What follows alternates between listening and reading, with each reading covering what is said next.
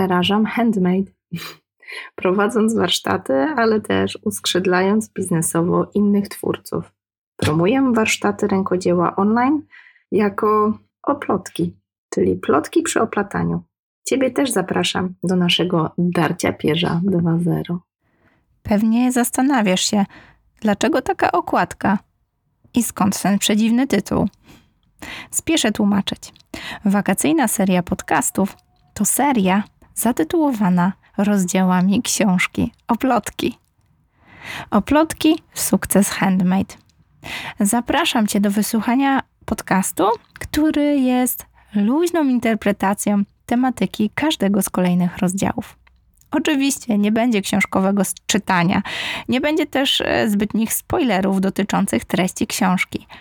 Będą jednak treści, które nie zmieściły się w książce albo wymagały głębszego poszerzenia właśnie tutaj w podcaście. Zapraszam Cię do wysłuchania kolejnego odcinka.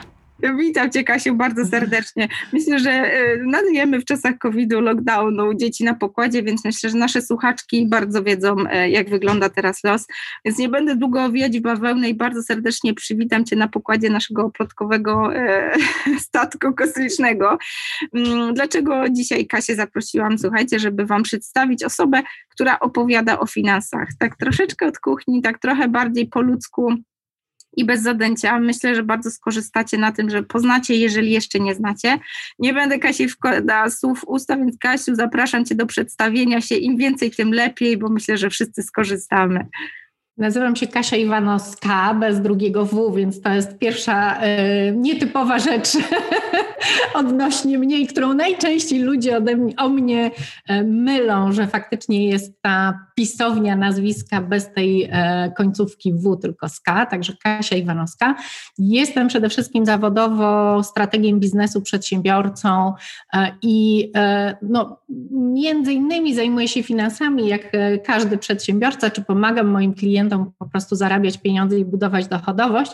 Natomiast to, czym ja głównie zajmuję się w życiu zawodowo, to jest tak zwany behawioryzm, czyli właśnie tym, jak podejmujemy decyzje. Dlaczego, nie wiem, wybieramy produkt A, nie produkt B?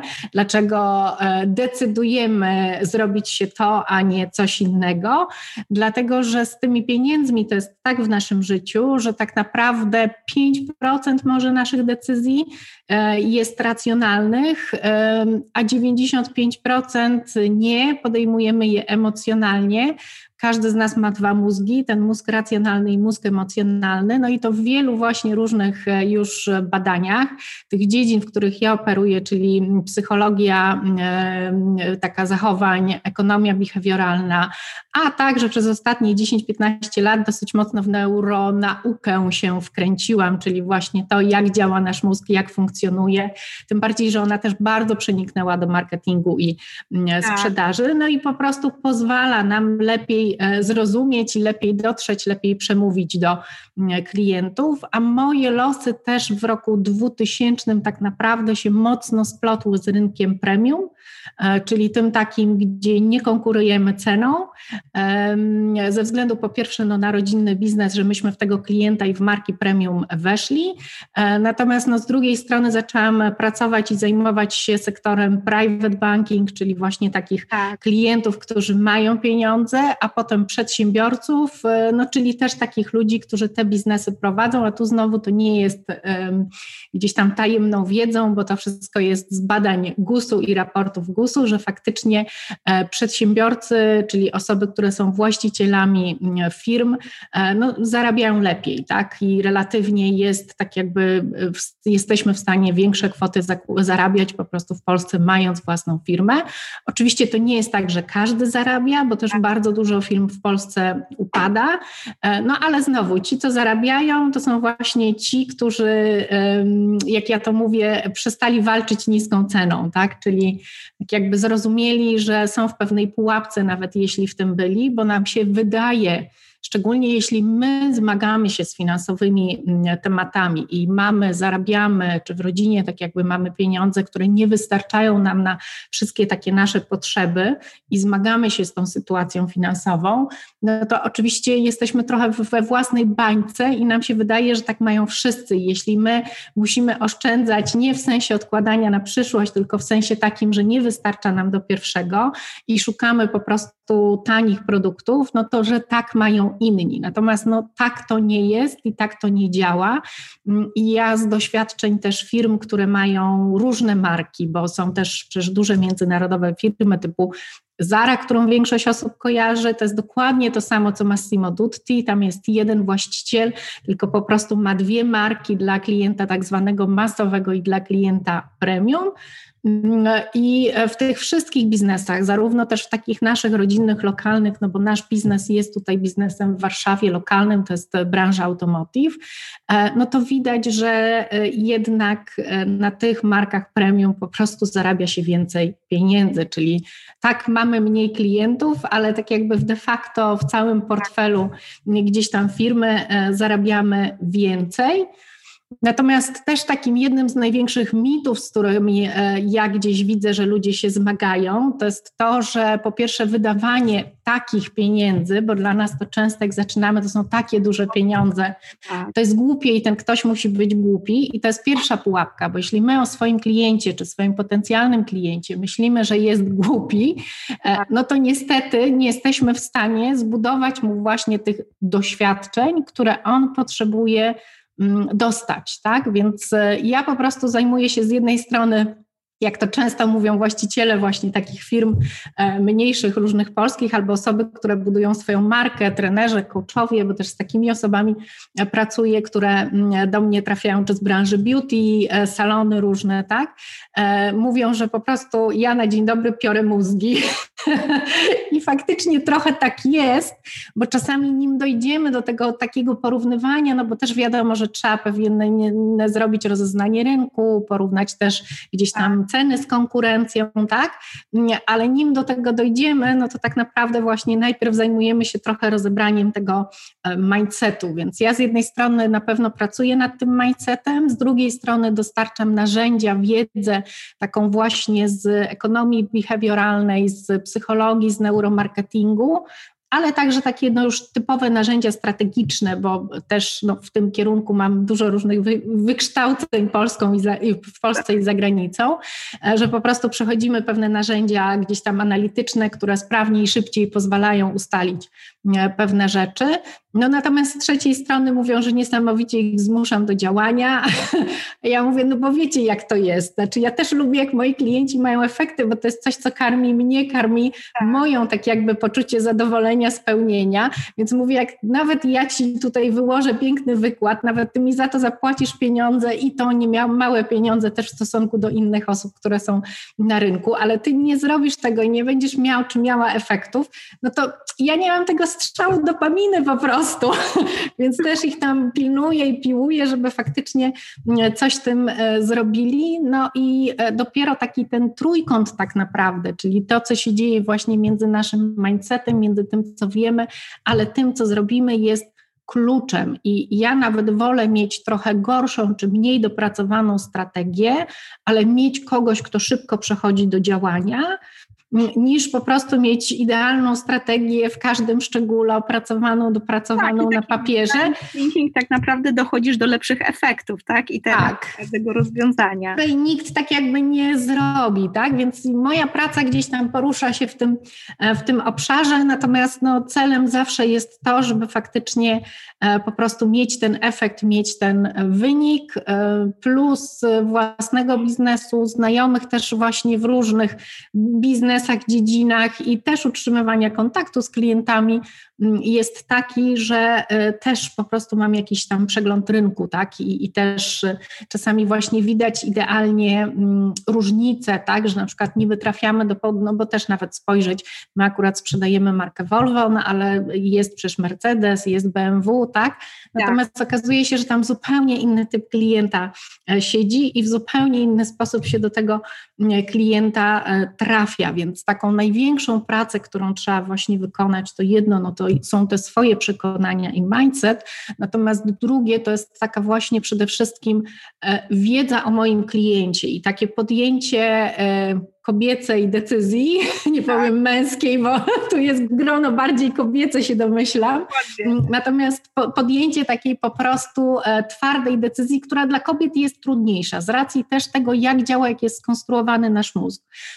Takiej decyzji, że po prostu nie jestem dla każdego, tak? I że moja marka nie jest dla każdego, a my bardzo, szczególnie w przypadku wytwarzania rzeczy manualnych, bo one są nasze, bo my w to włożyłyśmy tak, ręce, tak. serce, tak, wszystko i, i to znowu ma absolutnie podstawy gdzieś tam już nawet nie psychologiczne, ale neurobiologiczne w naszym mózgu. Tak. tak być powinno, więc to nie jest tak, że z nami jest coś nie tak, że my tak się do tego gdzieś tam przywiązujemy. No i czasami łapiemy się na tym, że chciałyby byśmy, żeby właśnie tak wszyscy nas lubili, nie? I tak po prostu do wszystkich.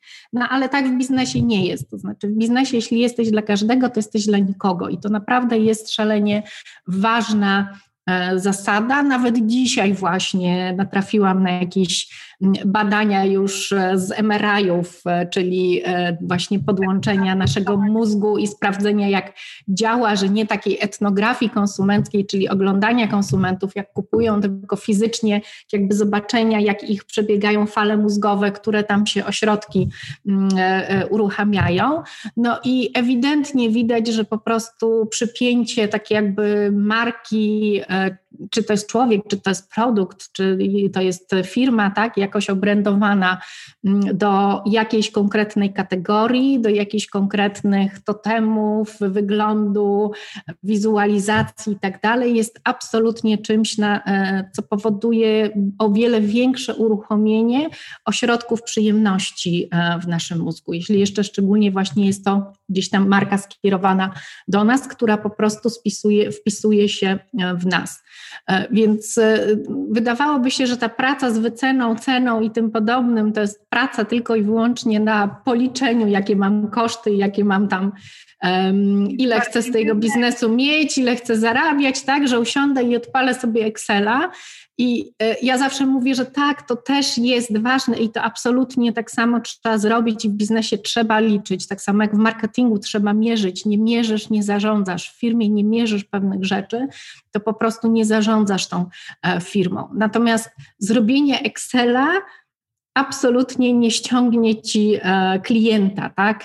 Do tego musi być cała przemyślana strategia cenowa, cała przemyślana strategia marketingowa, czyli tego, jak my się pokazujemy, jak się prezentujemy, jak wizualnie nasza marka wygląda, na ile ten nasz wizerunek jest powtarzalny, zapamiętywalny, na ile on wpisuje się w gusty klienta premium, tak? Bo właśnie wiele dziewczyn, które gdzieś tam przechodzą przez moje konsultacje, no jak przepracowujemy, bo bardzo często na przykład ze swoją wizualizacją czy identyfikacją taką wizualną do tej pory są bardzo mocno związane i widać, że to było takie ich, bo im się to podoba, to one to zrobiły i tak dalej.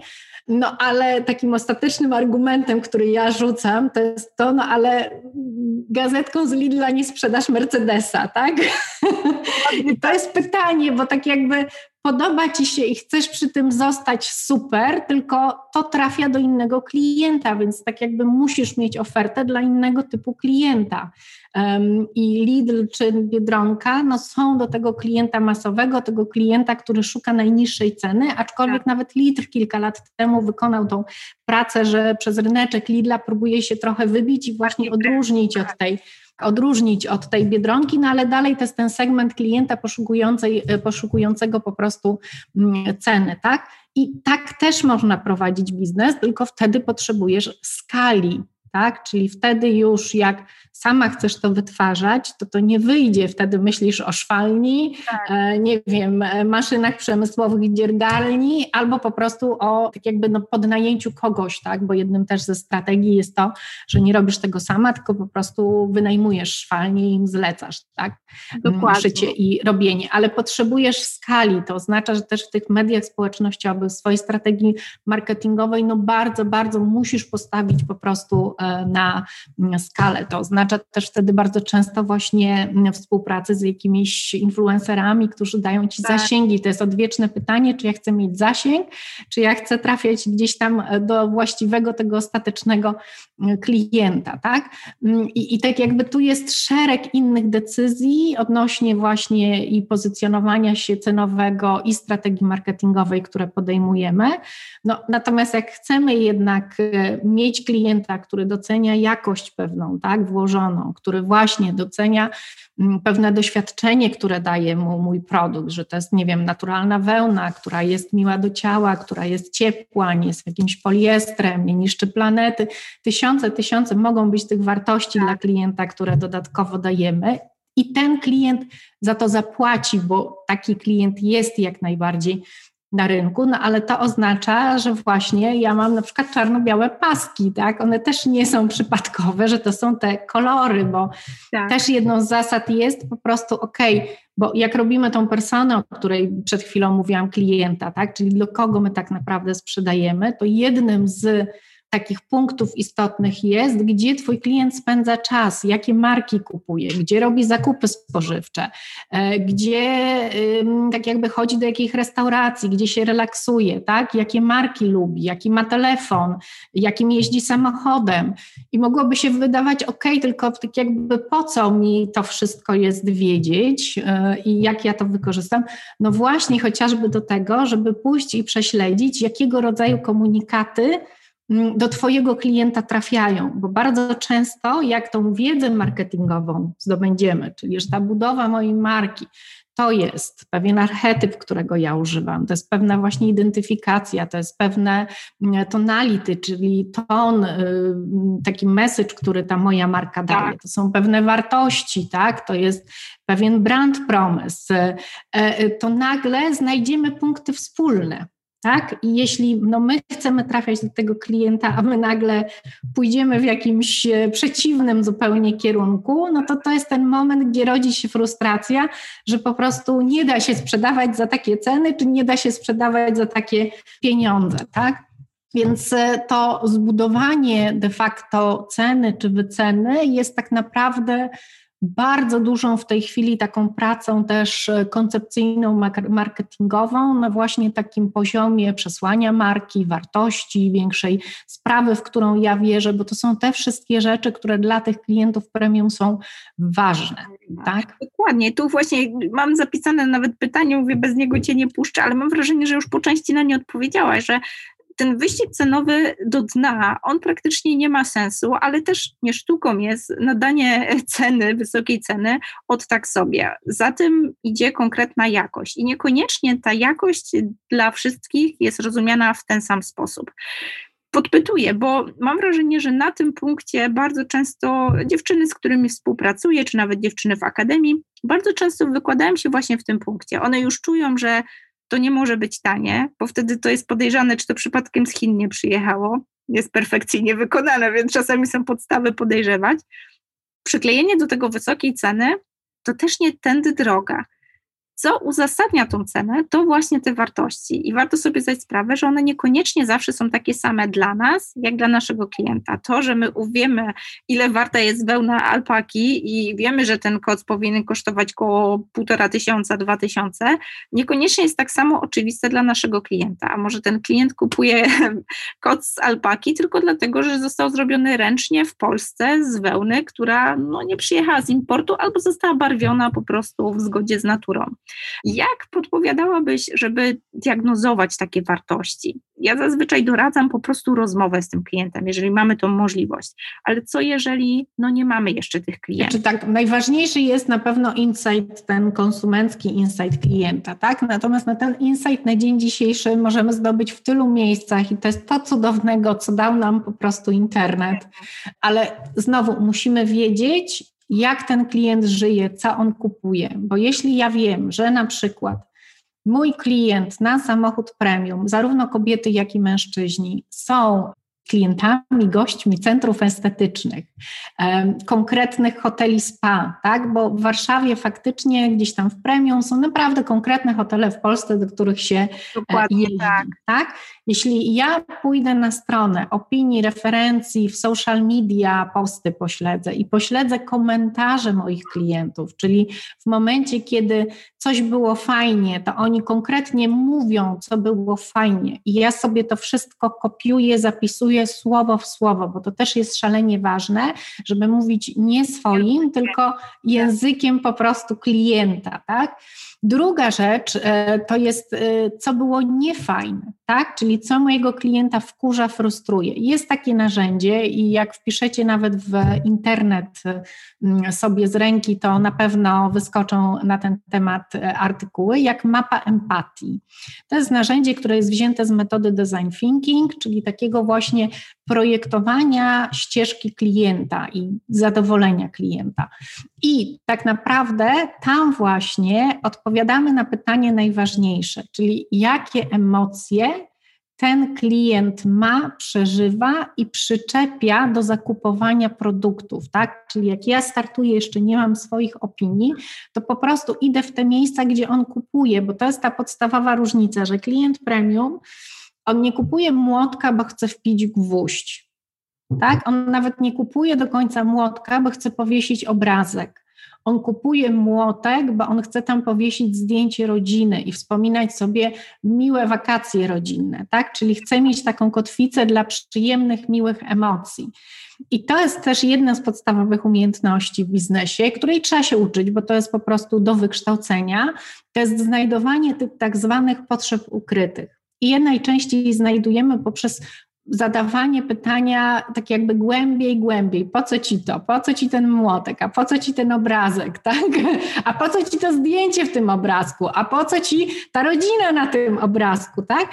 Jest nawet teoria, która mówi, teoria badania na to są, która mówi, że trzeba przynajmniej pięć razy zadać to pytanie po co, żeby dotrzeć do takich faktycznych, ukrytych potrzeb. Tak? Ja zawsze mówię, że takim momentem jest fajnym to, jak klient czy osoba zaczyna się zapętlać, tak? Czyli na każde kolejne pytanie mówi, nie no to jest to, to jest to, to jest to, tak? I tu jest jedna taka szalenie ważna rzecz, którą chcę Was też zostawić, że sprzedajemy przez emocje i kupujemy przez emocje. Szczególnie jeśli jesteśmy małą marką, to im bardziej mówimy o funkcjonalności, że tam nie wiem, ta wełna merino to ma jakiś tam splot i ten splot to jest tysiąc razy lepszy niż coś tam, albo nawet, że ta wełna merino to jest już jak powiemy naturalna, no to troszkę lepiej, ale to dalej, jeśli klient nie jest mocno eko i mocno nie jest nastawiony na tą naturalność, to dla niego to będzie, no ale jaką mi to robi różnicę, tak? I bardzo często po prostu gdzieś, szczególnie w opisie, w kopii czy w internecie, szczególnie już nie mówię o takiej rozmowie sprzedażowej, trzeba znowu też pójść ten most dalej, czyli mu powiedzieć, jakie konkretnie on ma korzyści. Nie zostawiać tego w sferze po prostu niedomówienia, tak, że no, dla nas to jest oczywiste, no nie, nie dla wszystkich klientów będzie to oczywiste. I też pamiętać, że mamy kilka segmentów tych klientów, bo to jest tak, że do hotelu część osób pojedzie, bo na przykład tam jest dobra restauracja, dobre jedzenie, oni przy okazji chcą dobrze zjeść. Część pojedzie ze względu na możliwość uprawiania sportów i nie wiem, tak. Bo jest basen, tak, bo można pójść na rowery. Część pojedzie, bo jest opieka nad dziećmi. I są klubiki po prostu zabawowe dla dzieci, a dla dorosłych w tym czasie jest spa, tak? I tak samo będziemy mieli w tym kliencie premium, że są różne podsegmenty klientów. Ja się śmieję, że jakbyśmy u nas w biznesie, na przykład patrząc na mnie, tym samochodowym, ja zrobiła personę pod siebie, bo też niewątpliwie jestem klientem firmy. Ja w ogóle od dziecka jestem zwariowana na punkcie Volvo, więc to nie jest przypadek, że to jest Volvo. I, ale jakbym zrobiła pod siebie, to ja bym sprzedała trzydzieści procent, dwadzieścia procent tego, co sprzedajemy tak? Bo tak samo w tym segmencie premium mamy klientów, którzy po prostu, nie wiem, tak jak ja, wsiadają i, i chcą, znaczy po pierwsze nie chcą mieć bogactwa, które wali po oczach, i jest jakoś, bo akurat Volvo jest taką marką uważaną za taki skromny, szko- szwedzki styl, tak? tak? Taki minimalistyczny i tak dalej. Inna sprawa, że ja w ogóle też tak mieszkam, żyję i, i lubię ten szwedzki taki styl, ale z drugiej strony to nie jest tak jakby właśnie taka marka, która jest mocno kojarzona z luksusem, tak? Mimo że na przykład w cenie Volvo, no możesz sobie też kupić i Porsche i parę innych pewnie takich bardziej okazałych, jeśli chodzi o status samochodów, tylko mnie akurat zupełnie nie zależy na statusie, mnie zależy na tym, żeby było prosto, mało bodźców w środku, mało kolorów i dobry sprzęt muzyczny, że jak ja wsiadam do samochodu, to ja po prostu zaczynam wypoczywać, tak? I ja faktycznie nawet sprzęt muzyczny w samochodzie mam lepszy niż mam w domu, bo tam mam jedyny taki moment, dopóki nie odbiorę dziecka albo jak zostawię dziecko rano w szkole, kiedy ja po prostu jestem sama ze sobą tak, i dla tak, siebie. Dokładnie. Tak? Ale to jest jakiś wycinek. Będzie typ klienta, który potrzebuje statusu, tak? I potrzebuje tym samochodem coś pokazać, coś gdzieś tam e, zakomunikować. I dla niego na przykład wtedy, nie wiem, nie może on tutaj tak, ale nie, też w Volvo będzie taki klient, tak? Więc jemu tak jakby w inny sposób zupełnie trzeba reklamy i ten samochód podać, żeby pokazać, że on również jest pewną, pewną oznaką, oznaką statusu, tak? To jest też chociażby zasada, zobacz koło kogo się stawiasz, tak? I jak na przykład klienta, nie wiem, na X C dziewięćdziesiąt, czyli to jest taka tak. gdzieś tam furgonetka, ja mówię, tak, czyli S U V Volvo, wsadzimy do tego i wsadzimy do Porsche Cayenne, to nagle się okazuje, że on właśnie zauważa, że ten środek jest o wiele przyjemniejszy, że jak dotyka niektórych materiałów, to one gdzieś tam w dotyku są fajniejsze. A on na przykład zauważa, że jeździ się tym samochodem, że ten samochód lepiej hamuje na przykład, tak? Jest x rzeczy, które tak jakby jesteśmy w stanie tamtego klienta przeprowadzić, no ale dalej mu musimy pokazać, że on będzie błyszczał w tym, więc są jakieś super, hiper wersje luksusowe, które też można rozpoznać na ulicy, że one takowe są, mają specjalne oznaczenia zrobione, tak? Też więc pokazałaś, tak jak fajnie można dotrzeć do tego, z kim się porównujemy, że pokazuje, że jakby Porsche, Volvo, one są troszkę o czymś innym, nawet ta, ten D N A marki jakby kojarzy się z innymi wartościami i pomimo, że jakby mamy po, po, porównywalne samochody, jakby te, te jednostki, to i tak okazuje się, że jakby ten klient, on przychodzi po troszeczkę inną wartość. Nie? W każdej marce premium masz dwadzieścia do trzydziestu procent klientów migrujących między markami. Tak? Tak. tak samo jest w torebkach luksusowych, że nie wiem, kupujesz Louis Vuitton, ale masz parę w szafie Burberry i tak. tam Ani Hindmarch, czy jakimś, jakichś innych, tak? Czy Diora i tak dalej. Zawsze jest w każdej marce, znajdziemy dwadzieścia do trzydziestu procent do wyjęcia i zawsze od konkurencji znajdziemy te dwadzieścia do trzydziestu procent Dokładnie.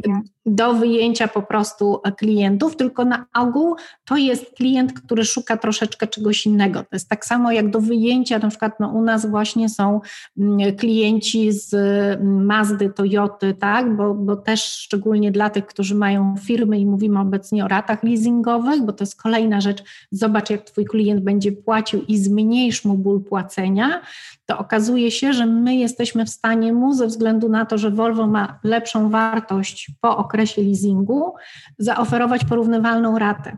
I nagle samochód, który ok, jest droższy, jak on patrzy na cenę absolutną, to być może go nie stać, ale ponieważ jest taki, a nie inny sposób finansowania tego, to go stać, tak? To są wszelkie rzeczy w sklepie, które robimy, umożliwiania P I U i tym podobnych, tak? Czyli klientowi podjęcia decyzji, że okej, okay, to on weźmie i zapłaci za ten produkt w ratach, tak? Jest, są teraz powoli, powstają takie fintechy i myślę, że tego będzie więcej, że jakby klient kupuje, oni ci płacą i jak klient nie spłaci w przeciągu trzydziestu, sześćdziesięciu czy iluś tam dni, to oni jemu to rozkładają dalej na raty, ale to już nie jest gdzieś tam twoim, tak? Więc wszystkie takie rzeczy, które możemy zrobić, żeby klientowi łatwiej i szybciej się um, po prostu um, płaciło, tak?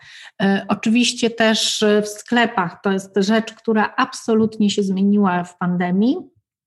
ponieważ wszyscy trafili do internetu, ponieważ jesteśmy um, o wiele bardziej już przyzwyczajeni do tych zakupów internetowych, ponieważ o wiele starsze roczniki zaczęły kupować w internecie, to to, jak działa nasz sklep, jaki ma U X, e, czyli ten user interface i to, jak się klient tak, porusza po naszym sklepie, jest szalenie. Na ile szybko, na ile mamy małe albo niewidoczne napisy, tak? Bo czasami fajnie, ładnie i to jest rzecz, którą ja widzę po prostu nagminnie właśnie w branży beauty, w branży fashion, tym podobne, że to wizualnie jest wszystko robione na prawie jednym templejcie, mam wrażenie.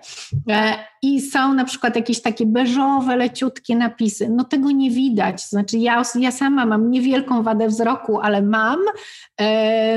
I po prostu jak wyjmę szkła albo zdejmę okulary, to ja tego nie widzę, nie jestem w stanie odczytać, muszę tak, sobie powiększać. Klientów z takich błahych powodów, dokładnie. Tak, i tak jakby... Który sklep wybiorę? Ten, który mi napisze czarno na białym, czyli będzie to dla mnie, nie wiem, czarne, czerwone, ale w sensie zgodne z identyfikacją, ale wyraźne, czy taki, który zrobi taką małą czcionkę, że ja po prostu nie jestem w stanie tego przeczytać, tak? No nie, no zrobiło się na tyle tłoczno, że po prostu pójdę tam, gdzie ta moja, ja zawsze mówię, droga klienta musi być prosta, szybka i dobrze oznaczona, tak? Czyli on musi wiedzieć, co ma zrobić na, dalej. I na to też są badania, że jeśli mamy sklep internetowy, który ma cztery kroki do sfinalizowania koszyka, to tabelka, która jest na górze i pokazuje, w którym kroku jesteś, nie jest przypadkowa. Tak? Ona pokazuje klientowi, gdzie on jest na tej drodze i jak daleko jeszcze ma po prostu do końca i ona absolutnie y, zmniejsza o kilkanaście, a czasami nawet kilkadziesiąt procent y, nieporzucanie koszyka. Nawet jeśli klient napotkał jakąś małą trudność przy wypełnianiu, bo on widzi, że jeszcze jeden mu został. Tak, i już Dlaczego... jest nowy, tak. Tak. Dlaczego te belki są też tak zorganizowane, że na początku mamy mało, a potem się zaczyna robić coraz więcej informacji? No dokładnie po to, bo jest um, taki efekt IKEA, e, który mniej więcej mówi o tym, że jeśli się w coś zaangażujemy, to będziemy to robić dalej. Jeśli klient zrobi mi pierwszą, drugą część z belki, to on dalej. pójdzie dalej, tak? Bo już X czasu zainwestował. Jeśli ja na przykład ten formularz do wypełnienia, załóżmy do um, rat kredytowych czy do czegoś dam mu na samym początku, no to on się puknie w głowę i pójdzie. I pójdzie do innego sklepu, który najpierw go zapyta o imię, nazwisko, adres, potem go spyta, ok, to gdzie chcesz wysłać i czy jak chcesz zapłacić, bo to jest dla nas naturalne, że takie dane podamy przy, przy e, gdzieś tam rejestracji, więc tak jakby tego, tego się ludzie spodziewają i to wypełnią, tak? Natomiast jak potem mamy, nie wiem, krok kolejny, że każemy im przeczytać tysiące zgód i jeszcze na przykład wypełnić jakieś dodatkowe informacje, no bo wybrał płatność ratą, no to nie róbmy tego na jednym ekranie, zróbmy to na kolejnym, żeby właśnie klient to zaangażowanie miał, bo to zaangażowanie nie działa tak przy scrollowaniu, czyli ono musi iść belkami, tak, a nie tak, a nie scrollowaniem, bo tak jakby przy scrollowaniu znowu po prostu porzucimy, bo jest to dla nas jedna strona i nie przeszliśmy, nie było tego strzału dopaminy, że przeszłam do kolejnego kolejnego po prostu kroku. I te wszystkie rzeczy, one naprawdę mają szalone znaczenie właśnie przy kliencie premium, bo pamiętajmy, że to jest klient, który zapłaci nam za to, że my mu zaoszczędzimy czas, zaoszczędzimy mu pieniądze, ale jakby nie w takim sensie, w którym czasami my myślimy, że właśnie to jest najniższa cena. Nie, zaoszczędzimy mu na przykład też jakiegoś bólu czy kłopotu, tak? I on tak jakby na przyszłość. Tacy klienci też właśnie zdecydowanie płacą najwięcej za, za, za oszczędzenie im czasu. Jeśli my mamy ścieżkę zakupową, która im ten czas bierze i, że tak powiem, wydłuża, no to oni po prostu porzucą i się nie zaangażują, nawet jak im się podoba nasz produkt. No chyba że już są wyznawcami naszej marki, to tu jest trochę co innego, jak mamy tak zwane te love brandy. Zresztą takie małe rękodzielnicze marki to są właśnie dla mnie marki, które absolutnie powinny iść właśnie w tą strategię kreowania love brandu, kreowania gdzieś tam pewnej właśnie wspólnoty i miłości do marki, bo też kryzysy to pokazują i analizy z kryzysów, że takie biznesy po prostu lepiej przechodzą takie nagłe turbulencje, które teraz mamy chociażby przy koronawirusie, ale tak samo było przy kryzysie finansowym, tak samo było przy paru innych kryzysach na świecie, no bo my jako Polska też tych kryzysów za bardzo nie doświadczyliśmy, więc dla nas to też jest takie nowe doświadczenie gospodarczo. Mam wrażenie, że też bardzo wiele tych, tych właśnie takich malutkich marek siłą rzeczy troszeczkę staje się takimi markami butikowymi. Mam wrażenie, że dopóki takimi są, nie doceniają tego, co mają, bo oczywiście często dziewczyny gdzieś do nas piszą, że o, bo wy macie już zespół, was jest więcej, macie jakieś tam narzędzia, e-mail marketing i tak dalej, a ja to co? Ja to mogę ewentualnie tam napisać wiadomość na tym Messengerze.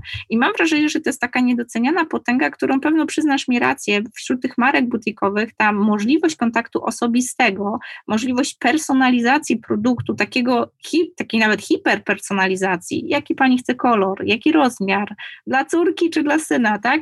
I idziemy w to głębiej, głębiej, głębiej, aż do tego etapu, gdzie ten produkt rękodzielniczy jest właściwie takim unikatem stworzonym na potrzeby indywidualnego klienta. To jest coś, co właśnie jest taką unikalną wartością, której możemy się spodziewać po butikowych produktach. Jest unikalną wartością i znowu jest czymś, za co klienci zapłacą i jest czymś, co zobaczcie, że odkryły marki masowe. W tej chwili największe pieniądze Nike zarabia na Nike I D. Tak, i absolutnie zwiększa tą gamę personalizacji właśnie produktów, bo to jest najbardziej dochodowa część ich e, biznesu. Tak? I też taka, która ewidentnie jest gdzieś tam w tym trendzie wznoszącym, więc ta personalizacja jest ważna, kontakt z klientem też jest ważny. Mając duży biznes, to nie jest tak, że my w sensie fizycznie obsługujemy naszego klienta, ale dalej z tym klientem rozmawiamy, dalej tego klienta obserwujemy. Ja jak jestem akurat w firmie i sobie siadam, to zawsze siadam tam, gdzie są nasi klienci, czyli w okolicach kawiarni, które mamy, tak, albo z boku też mamy takie gdzieś tam bary do pracy, z których na przykład właśnie ja widzę salon i widzę, jak ci klienci gdzieś tam um, krążą czy y, chodzą. To samo z serwisem. Tak? Bo no, ten kontakt jest potrzebny po to, żeby znać i rozumieć. I to jest bardzo często największy mit, który ja widziałam w wielu miejscach, że po prostu rozkręcę biznes, zatrudnię kogoś i ja będę tylko i wyłącznie gdzieś tam już wakacje, nie? I mam takie osoby i też wśród bliskich przyjaciół, którzy to przetestowali i mimo, że zatrudnili świetne osoby, no to jednak okazało się, że ten biznes się posypał. To, gdzie się ten biznes nie posypał, to było w sytuacji, w której się zdecydowali wziąć osobę na albo współudziałowca, albo po prostu dać jej udziały, czyli dać jej gdzieś tam od udziałów, znaczy od zysków też kasę i po prostu jakieś udziały, oczywiście z pierwokupem, żeby nie tracić kontroli nad spółką, jak ktoś chce odejść, tak? I tylko w takich przypadkach, bo znowu to wtedy okej, okay, no ale zostawiamy kogoś, kto czuje, że to jest jego biznes, tak? I absolutnie z klientem trzeba mieć kontakt, nawet jak się ma całkiem duży klient, no bo znowu tego klienta trzeba podsłuchiwać, nasłuchiwać, szczególnie jeśli uruchamiamy nowe produkty czy nowe projekty, to to jest po prostu mega czy szalenie ważne. Ja też przy uruchamianiu nowych projektów po prostu mam listę i siedzę i dzwonię i przegadam to sobie zawsze, tak? Po pierwsze, żeby znowu wypracować chociażby scenariusz do kogoś, kto będzie to robił masowo, tak? A po drugie, no żeby też po prostu wiedzieć i mieć, mieć ten kontakt z klientem. Ja czytam wszystkie opinie, które klienci wystawiają. Więcej, te opinie, jak już no nie jest się gdzieś tam w tym biznesie, to my bardzo często jesteśmy w stanie przyporządkować do konkretnej osoby, tak? Więc wtedy no, dbamy i ta osoba dostaje jakby maila, że widzieliśmy, dostrzegliśmy, że tutaj pojawiła się taka opinia i super, dzięki za pracę, więc też tak jakby ludzie wtedy dostrzegają. To jest to, że jak przestajemy sami obsługiwać klienta, to wierzcie mi, że nasza poprzeczka się podnosi o tyle, że musimy zbudować system obsługi klienta i musimy zbudować zaangażowanie ludzi. I wtedy się okazuje, że naprawdę już tą ścieżkę doświadczeń klienta e, potrzebujemy po prostu sformalizować w jakiś proces, procedurę, tak? Ale też właśnie taką, która nie tylko za, zawiera, żeby złożyć zamówienie, to tutaj przeklikaj to, tak, żeby przesłać gdzieś tam do zapakowania, to kliknij tam. Nie, ta ścieżka doświadczeń klienta ma właśnie też przewidywać emocje, z jakimi na dany etap nam klient wchodzi i emocje, z którymi my go chcemy wypuścić i dokładne rzeczy opisane, które mają sprawić, że on wyjdzie z tego etapu z emocją, z którą gdzieś tam wszedł, tak? Tak. Też trzeba pamiętać przy klientach premium, normalnych też, ale przy premium to też fajnie działa, o takim elemencie zaskoczenia. To jest to, że my po pierwsze lubimy miłe niespodzianki, i wtedy faktycznie no, mamy strzał duży dopaminy. Tak. Im niżej jest poprzeczka ustawiona, a wyżej dostajemy, tym ten strzał dopaminy jest większy. Więc pamiętajmy, żeby klientowi nie robić tak zwanego over, over promise na początku, tak? Tylko wręcz przeciwnie, przewidzimy w tej ścieżce takie momenty, żeby tego klienta zrobić na wow, czyli dać mu coś, czego on się nie spodziewał, tak? I czego mu wcześniej nie obiecaliśmy. I z, z jednej strony to oczywiście wiele osób myśli, że to jest, że ja muszę dawać gratisy czy ekstrasy i nie wiem, wysłać mu dwa zamiast jednego, tak? I okej, okay, no jak to jest klient, który nie wiem, w roku wydał u ciebie x naście, x tysięcy, dziesiąt, trzynaście czy set, tak jak, no zależnie jak duży masz ten, masz ten biznes, to tak i ustal sobie, którzy to są twoi topowi klienci, najwięcej zostawiają u ciebie pieniędzy i tych klientów nagradzaj takimi po prostu rzeczami, ale bardzo często właśnie to jest ten odręcznie napisany liścik na przykład, tak, włożony gdzieś tam do wysyłki. Ja tu bardzo, bardzo polecam na tych różnych kanałach typu B B C chyba lifestyle, typu gdzieś tak, tam... lifestyle'owych, tak. Tak, tam są takie na przykład właśnie programy odnośnie luksusowych hoteli. I to są super programy do oglądania jako właśnie inspiracja, co można dawać ekstra takiemu klientowi premium. Jedną z fajnych rzeczy, którą ostatnio właśnie widziałam, to było w hotelu gdzieś tam na, w Londynie, jak podnosiły się, bo klient jak wchodzi, wkłada kartę, to żaluzje podjeżdżają do góry, takie tak. rolety. I okazuje się, że dla każdego klienta oni flamastrem na szybie piszą powitanie. Czyli ono jest... To kosztuje ile czasu, ale to jest gigantyczny pomysł. Tak, tak, ale to jest gigantyczny pomysł. Ja już oczywiście widzę, ekstrapoluję gdzie, jak można to wykorzystać, ale mówię, no tam jest po prostu całe, całe, całe gro takich inspiracji i popatrzmy po prostu do naszego biznesu, gdzie my właśnie na tej ścieżce możemy temu klientowi dać, bo to jest pewien rodzaj personalizacji i to takiej, która w tym całym świecie cyfrowym jest coraz, coraz bardziej doceniana.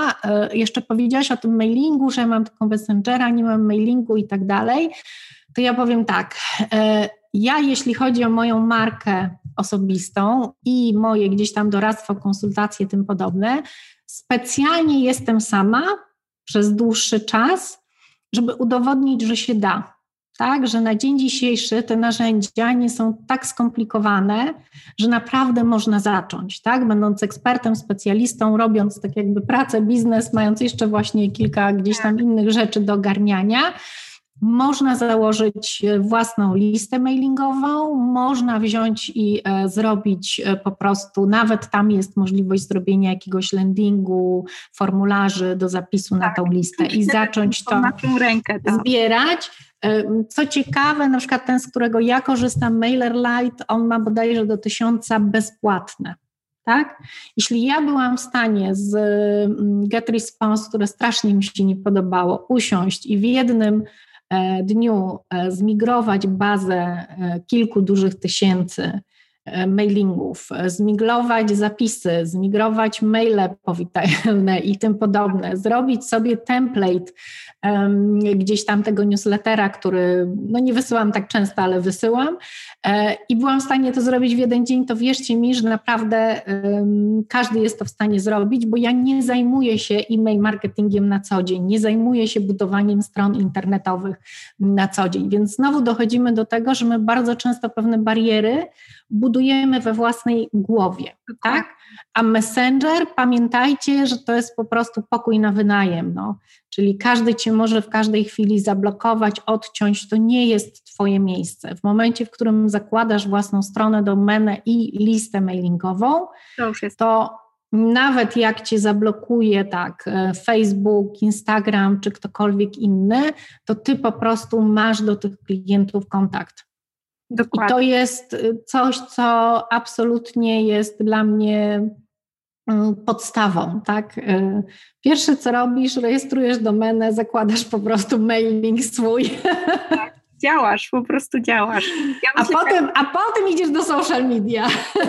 Tak. I wszędzie pchasz ludzi na ten mailing, tak? Bo potem tak jakby social media są twoim ważnym punktem styku z klientem i absolutnie tam trzeba być, szczególnie w tym takim waszym rękodziele, no bo to jest tak, że ludzie to kupują najczęściej z domu na kanapie się relaksując. Pewnie na dziś jakbym miała wybrać platformę, to jest to Instagram. Jakbym miała obstawić, że nie jestem w stanie obstawiać wszystkich, tylko jedną, to bym absolutnie Ładnie. w rękodziele obstawiała Instagram.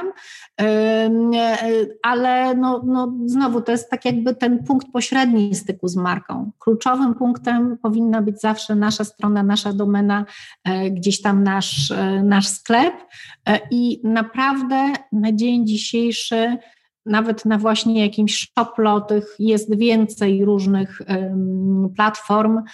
Jesteśmy w stanie zrobić to sami. Oni też bardzo często też dają support i wsparcie, no bo jakby to też jest w ich interesie, żeby ludzie to tak. łatwo zrobili. Przerobili to, że droga klienta ma być prosta, szybka i dobrze oznaczona.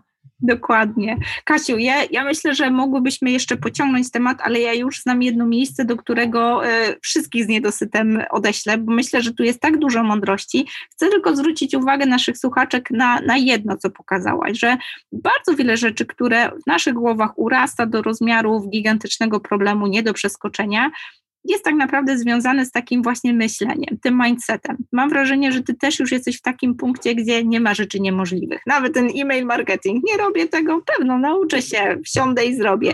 Zobaczcie, jak bardzo wiele tkwi tak naprawdę w naszych głowach i w naszym nastawieniu, że tak naprawdę się da.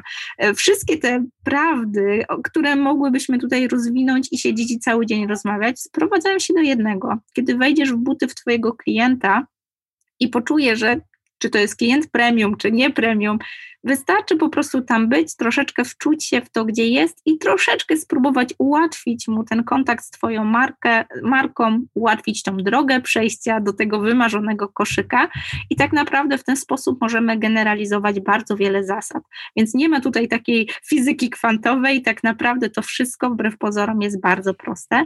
No nie ma, nie ma fizyki kwantowej, bo sprzedaż nie jest fizyką kwantową, czy marketing nie jest fizyką kwantową, zarabianie pieniędzy nie jest jest fizyką kwantową, ona jest komunikacją, tak? Bo to, dlaczego znowu ja jestem w tym dobra, mimo że no, sprzedawcą, yy, znaczy no, wszyscy mówią, że sprzedaję Volvo, bo sprzedaję, bo też mam ludzi, których przekonuję i są z mojego lida obsługiwani, ale yy, czy własne usługi, tak, sprzedaję, ale to nie jest tak, że ja się gdziekolwiek stricte kształciłam jako sprzedawca. Nie, ja skończyłam studia z marketingu, P R u, z komunikacji jako takiej. Moja pierwsza praca dotyczyła właśnie tych też yy, modeli behawioralnych i, i gdzieś tam ich budowania, ale to było w H R ze, to były kompetencje, to był rozwój ludzi, to było co odróżnia dobrych liderów od kiepskich liderów, tak? A potem nagle właśnie gdzieś tam w tym, w całym świecie poprzewrotowym, bo ja na rynek pracy wchodziłam pod koniec lat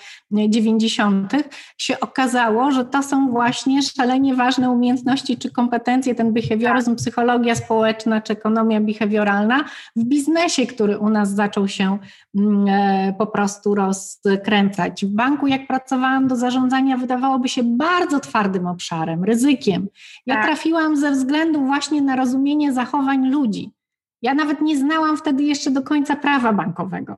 Finansowe znałam, ale bankowego to nie, tak? A miałam zarządzać obszarem, w którym też przychodzi kontrola nadzoru finansowego i kontroluje i tak dalej.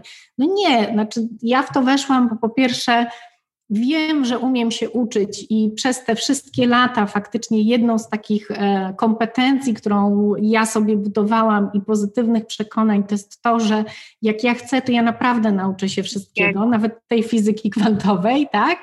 Jeśli jest mi coś potrzebne do osiągnięcia mojego celu, to wtedy na pewno się tego nauczę, zakładając, że to jest mój cel i że ja tego bardzo chcę, tak? Bo tak jakby dla mnie też cele poznajemy po tym, czy one są nasze, czy nie nasze, jak bardzo tego my chcemy, bo jak my chcemy, to na ogół to jest nasz cel.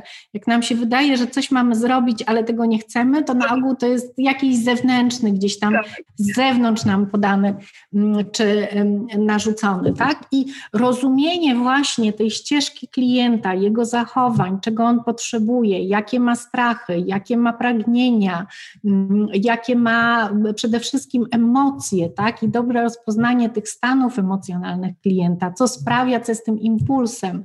Jest nawet taka książka noblisty właśnie z ekonomii behawioralnej Impuls Richarda Talera, którą bardzo polecam, co jest właśnie tym impulsem, który powoduje, że on kupuje, tak? I że on decyduje się na produkt A, a nie produkt B. Ja jeszcze zawsze mówię, że u nas dokładnie była poprzeczka od początku mojej pracy zawodowej podniesiona, bo na rynku warszawskim ten produkt B, czyli no właśnie samochody, marki, które sprzedawaliśmy, mogłaś kupić trzech, czterech, pięciu innych miejscach w Warszawie. Więc dla mnie zawsze pytaniem było, ok, to jakby dlaczego, nie wiem, wybierasz Volkswagena, Seata, Skodę, Volvo czy co tam, ale też dlaczego masz wybrać mnie, tak? I to jest kluczowe, że jeden to jest oczywiście ten produkt, nie wiem, sweter, lalka, doniczka, cokolwiek, biżuteria, cokolwiek tam robimy. Natomiast drugie to jest, dlaczego właśnie ja i dlaczego to ma być właśnie ode mnie. W biżuterii zobaczcie, jak to pięknie zrobił Tous. Tous, wchodząc do Polski, nie był w reklamie telewizyjnej. Wszystkie duże marki wtedy były w reklamie telewizyjnej. Oni postawili na marketing i na influencerów. Tak. Tak? I w ten sposób weszli, ale też dopóki nie byli we właściwych miejscach, we właściwych galeriach, to też się ten biznes nie zapinał. Dokładnie, dokładnie. Kasia, ja bym mogła godzinami, ale mam wrażenie, że nie chcę też naciągać Ciebie na czas, ale o jednej rzeczy chcę jeszcze na koniec wspomnieć, bo oczywiście pretekstem do tego odcinku było pogłębienie takich rzeczy, o których bardzo chciałam napisać, ale też nie czułam się do końca ekspertem. Oczywiście wiem, jak bardzo dużo dla mojej głowy zrobiło świadome nauczenie się takiego przełamywania barier dotyczących wyceny, ceny, cenienia siebie i tych wszystkich tematów związanych z zarabianiem na rękodziele. Tak jak powiedziałaś, ja też miałam bardzo dużo takich przekonań, które mnie blokowały, bardzo dużo przywiązywania się do swoich produktów i traktowania ich personalnie i zauważyłam, że kiedy z tym udało mi się uporać, to oczywiście chciałam się podzielić z moją społecznością, pokazać, jak mi się to udało. Oczywiście też trochę o tym napisałam.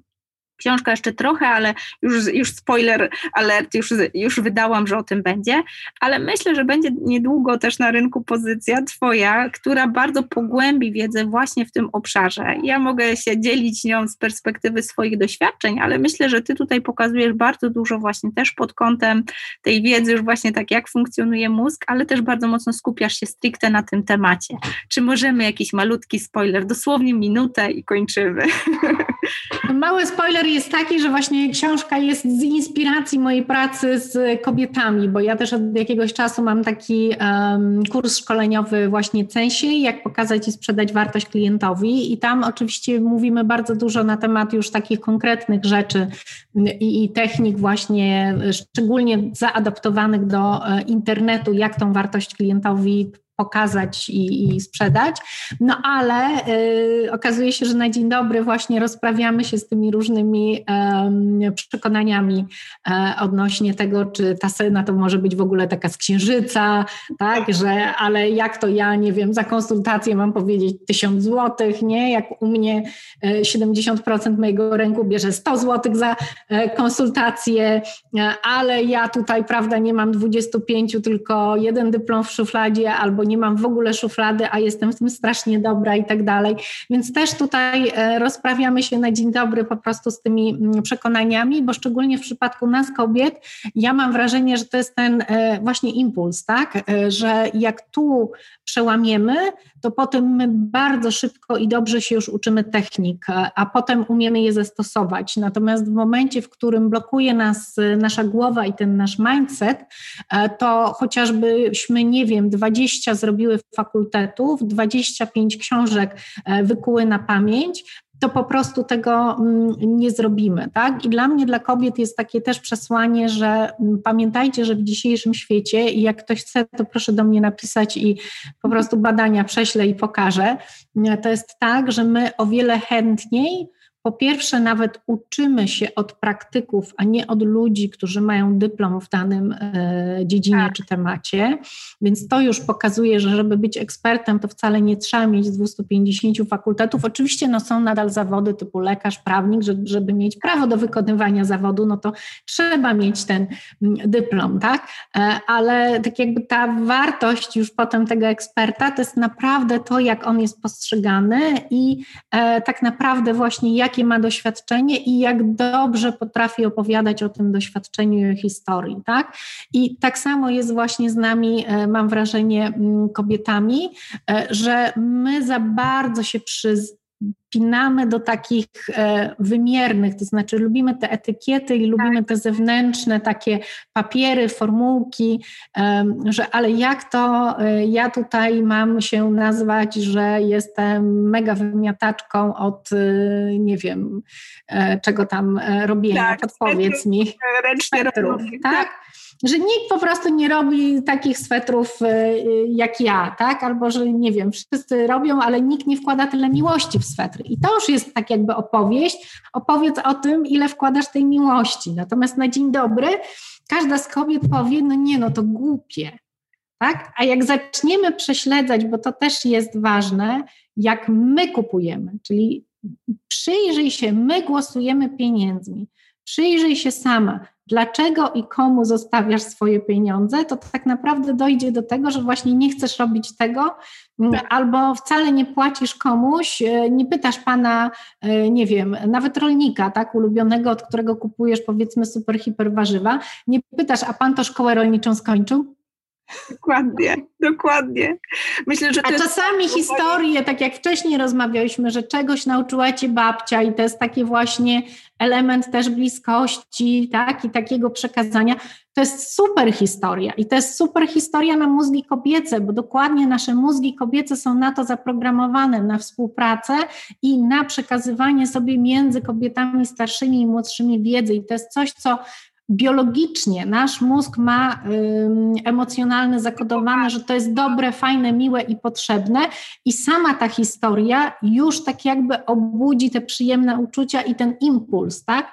Że znowu mam kupić coś, nie wiem, za dwieście złotych, nawet Zara ma swetry za dwieście, trzysta czy ileś złotych, tak? No nie, no to pójdę i po prostu kupię u kogoś, tak? I o takich rzeczach, no właśnie będzie ta książka, trochę się rozgadałam jak zwykle, ale ona będzie sobie radziła z takimi imitami, ale też dawała konkretne techniki, no a potem już zastosowanie, to niestety w przypadku książki nie mam na tym kontroli, ale bardzo miło będzie mi posłuchać historii, jak ktoś zastosował i na przykład napisze do mnie zwrotnie.